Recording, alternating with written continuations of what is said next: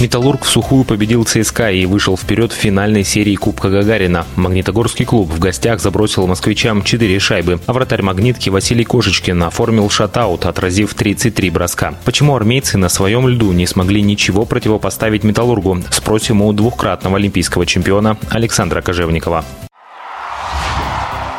Вообще весь матч на два такта «Металлург» играл быстрее, и поэтому все от этого складывалось. А на чем стоит армейцам работать? Над выходом из зоны, наверное. Ну, здесь трудно говорить выход из зоны, потому что, ну, сегодня «Металлург» просто, ну, говорю, на такт, на два превосходил ЦСКА в скорости. И они успевали перекрывать все возможные зоны.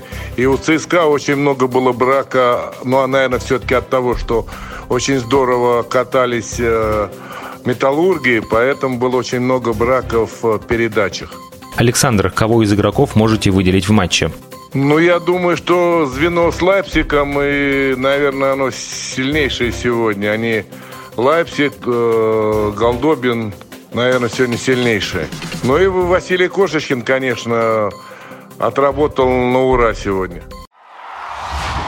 Спасибо за ответы для спортивного радиодвижения двукратному олимпийскому чемпиону Александру Кожевникову. Счет в серии 2-1 в пользу «Металлурга». Следующий матч пройдет в Москве в воскресенье. 睡醒。